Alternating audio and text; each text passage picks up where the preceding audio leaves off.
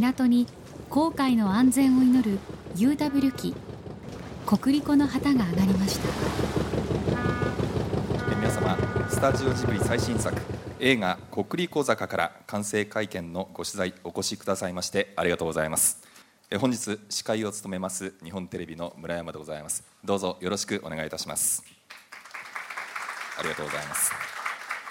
映画「国立小坂」からは東京オリンピックを前年に控えた1963年の横浜を舞台に親子2世代にわたる青春を描いています。本日は映画の舞台となっているここ横浜で完成会見を行います。まずスタジオジブリ鈴木敏夫プロデューサーお願いします。ジブリの鈴木です。今日は僕は本当に嬉しいです。あのこの映画あの企画をしたのがですね、えー、一昨年の12月27日。よく覚えてるんですよ。なかなか企画企画が決まらなくて。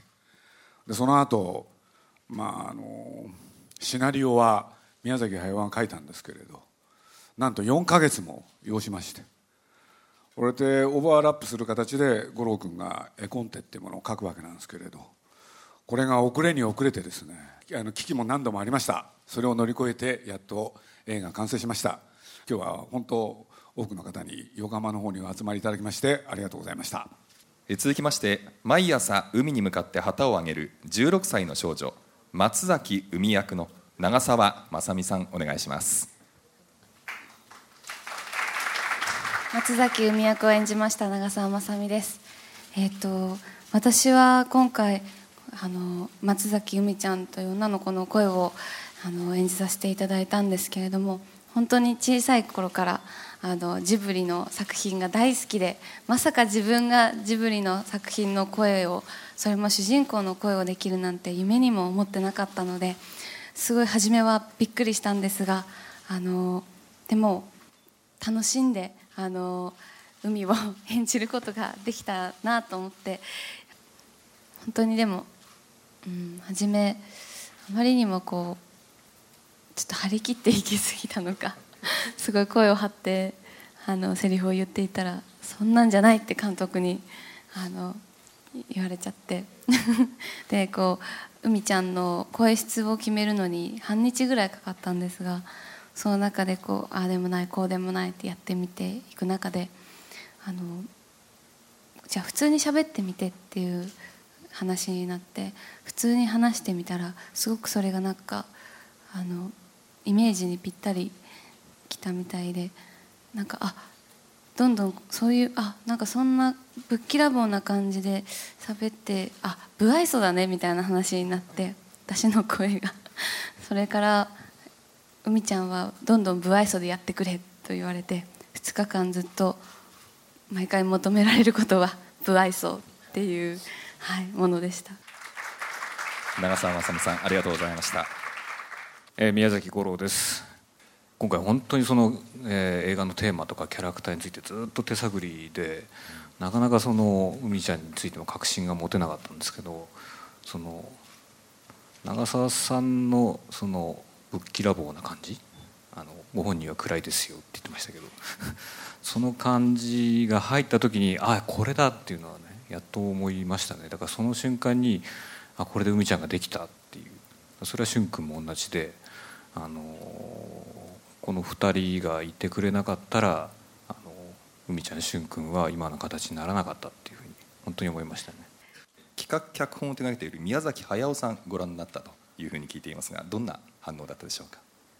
あのー、とにかく第一声もう忘れもしません。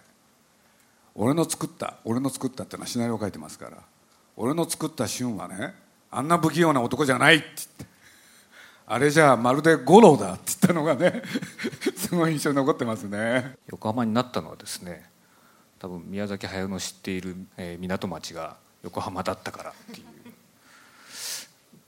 で本人は多く語らないんですけどあの桜木町とかですね山下公園っていう地名がちゃんと、えー、シナリオの中に出てきてるんですね。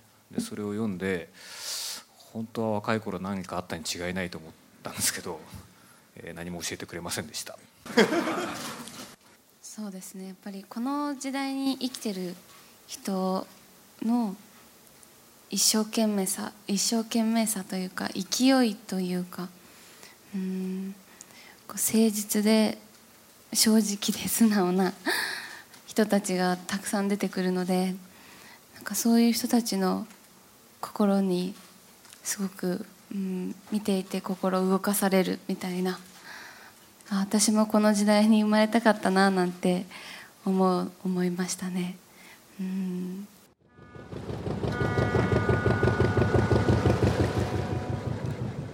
そして港に面した神奈川県民ホールにたくさんの人を集めて国立小坂から完成披露試写会が開かれました。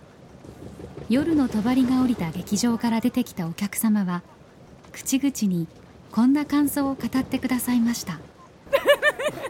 すごく良かったです。結構ちょっとほろりと 苦しみがありました。あと一番最後がラストがやっぱり泣けました。船長の一言が。ちょっと大人のジブリ。大人のジブリ。あそうですね。子供っぽくない。はい。素敵です。告白したあたりが。なんかいいなってあの告白するところですね。声がしたいってことです。やっぱそのやっぱ五郎さん独自のゲド戦記につながるようなちょっと、やっぱ安早尾さんとは違う表現というかそういうのが感じましたね、はい、もうあの素晴らしい。それから音楽が良かった。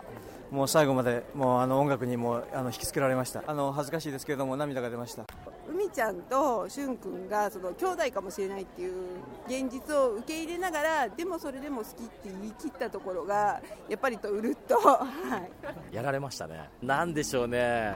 純粋になんかああこういう仲間っていいなっていう。ありがとうございました。国立小坂からは決して悲しい映画ではありません。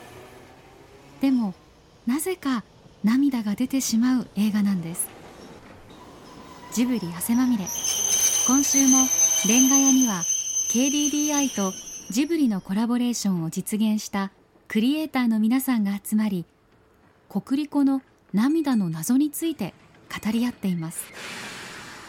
え？あ泣いたとこ？もうあの夢の中にお父さん出てきたところ以降ずっと泣いてました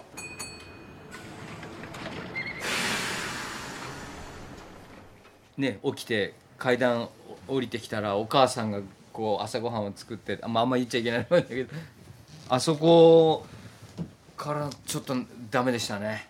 どこまで言っていいのか分かんないですけどそのどんな関係でも好き好きだみたいな。すごいなんか恋愛がしたくなこんなに人を好きになれるっていいなとか思ってちょっとそこからこうそこからグッときてじわっときます私はですねあの大人と結構子どもの関係高校生はこう大人を正しくこう尊重してこう尊敬してる。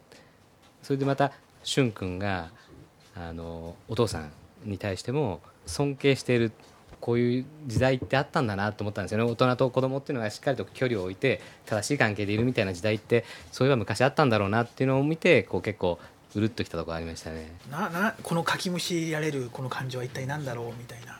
でも確かに不思議ですね。なんで涙が出てくるのうん。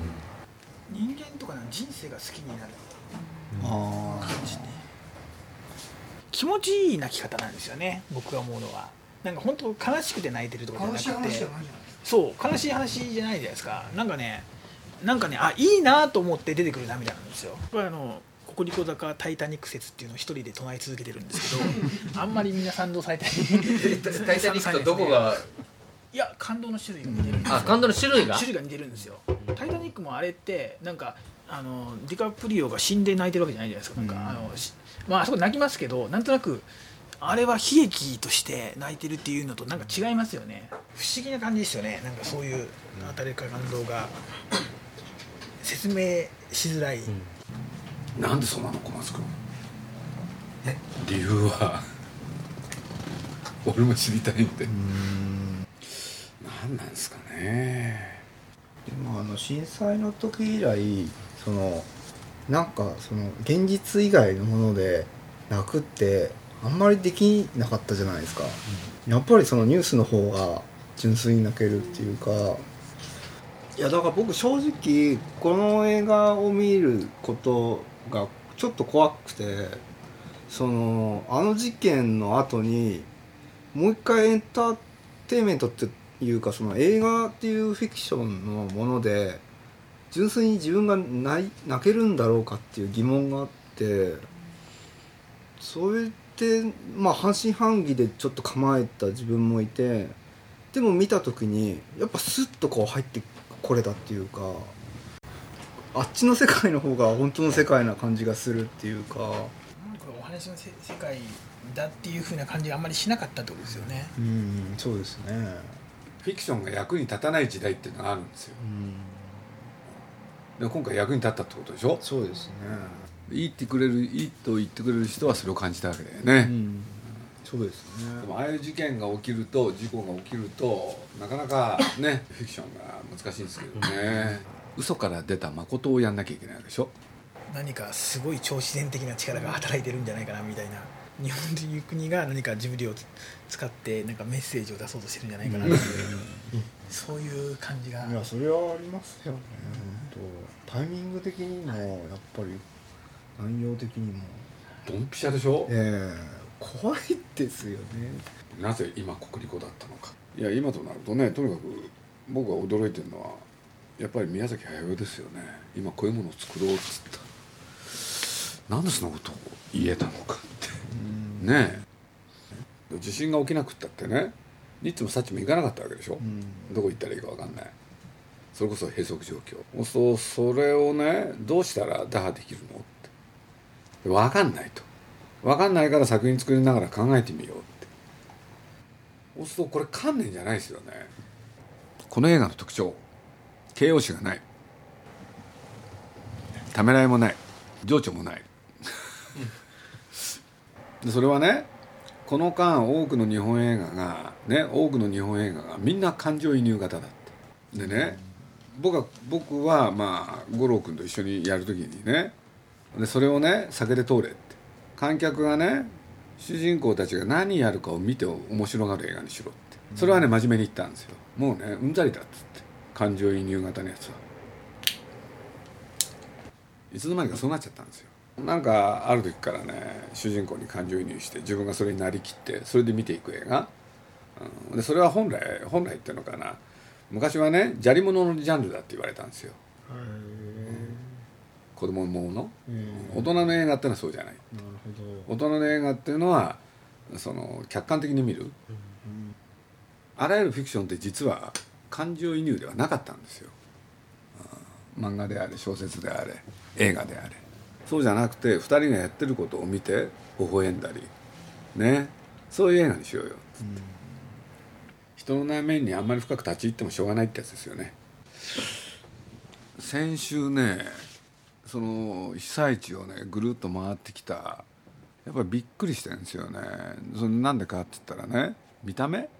服装ほかその他まさに避難民。ところがその目が違う。目が強い生きる意志で、こんなことにこんな目に遭いながらまだ生きるっていう力がある？生きる強さみたいなものを求めていてこの作品からそれをなんか感じてるっていうのはあるような気がしますよね。だから多分ね人間ってすごいわけでしょ？そのなんか原点的なものをね語ってるっていうのかな。内面の描写とかないですよね。淡々と行動だそうですよね人の内面があるんなら本来外面もあるわけで外面だけで成立する映画。で僕そちらの方がいいと思ってるんですよ。でむしろ海と俊がやることを見て面白がる映画を作りたかったんです。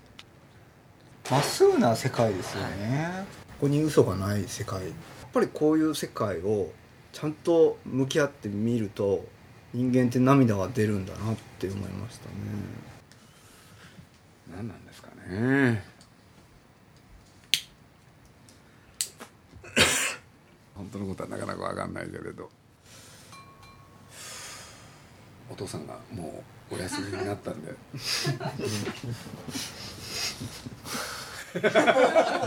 昨日ちょっと飲みすぎて遅く鈴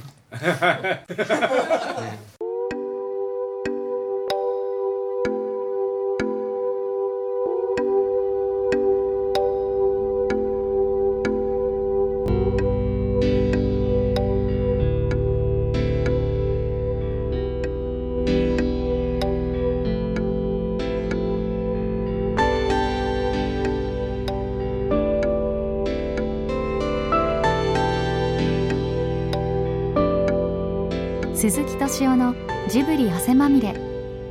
今夜の出演はスタジオジブリ鈴木敏夫。ドワンゴの代表取締役会長。兼スタジオジブリプロデューサー見習いの川上信夫さん。KDDI 株式会社メディアビジネス部。岡部淳さん。博報堂営業局。アカウントディレクター。渡辺博之さん。トディレクター小松俊弘さん。博報堂 DY メディアパートナーズ細谷まどかさん。そして藤巻直也さん。ご案内は私伊藤彩子でした。先日私も国立小坂からの特別試写会で完成した映画を見てきました。当時を生きていた高校生たちっていうのはあんなにもたくましくて爽やかで背筋をピーンと伸ばして目の前のことにちゃんと向き合っていたんだなということを感じました。あったかくて優しくてとても爽やかな映画でした。でも私いくつかの場面で泣いてしまったんです。ちょっと切なくもなってしまった場面もありました。でもどうして泣いてしまったんでしょうか。考えれば考えるほど今回のこの「国立小坂から」という映画は不思議な映画です。映画「国立小坂から」はいよいよ今週土曜日7月16日に公開されます。国立の涙をあなたも体験してください。ではお集まりの皆さんより質問をいただこうかと思います。質問のある方どうぞ挙手をお願いします。ライターの山崎と申しますよろしくお願いします宮崎五郎監督にあのえっ、と宮崎駿さん駿監督はあのやっぱり偉大だとは思うんですがあの今後こうお父さんをこうどんな風にこう超えていきたいというかあのどういう風なこうなんていうんだろうあのふうにあの思っていらっしゃるあの目標というかそういったものがあればあの聞かせていただきたいです。えっ、と初号者の間ですねあのあるテレビのレポーターがあのずっと宮崎駿に張り付いてましてで宮崎さんの感想を聞いてきまして五郎さんっていうふうに教えてくれたんですけど、えー、五郎さんへのメッセージはっていうことに質問に対して宮崎駿はもっと俺を脅かしてみろって言ったらしいんですね。で五郎さんどうですかって聞かれたもんですからつい思わずですね死ぬなよって答えてしまったんですけど。鈴木敏夫のジブリ汗まみれ。この番組はウォルト・ディズニー・スタジオ・ジャパン。JAL 街のホットステーションローソン。アサヒ飲料。日清製粉グループ。MS&AD 三井住友海上。リクシルリクシル住宅研究所アイフルホーム au の提供でお送りしました。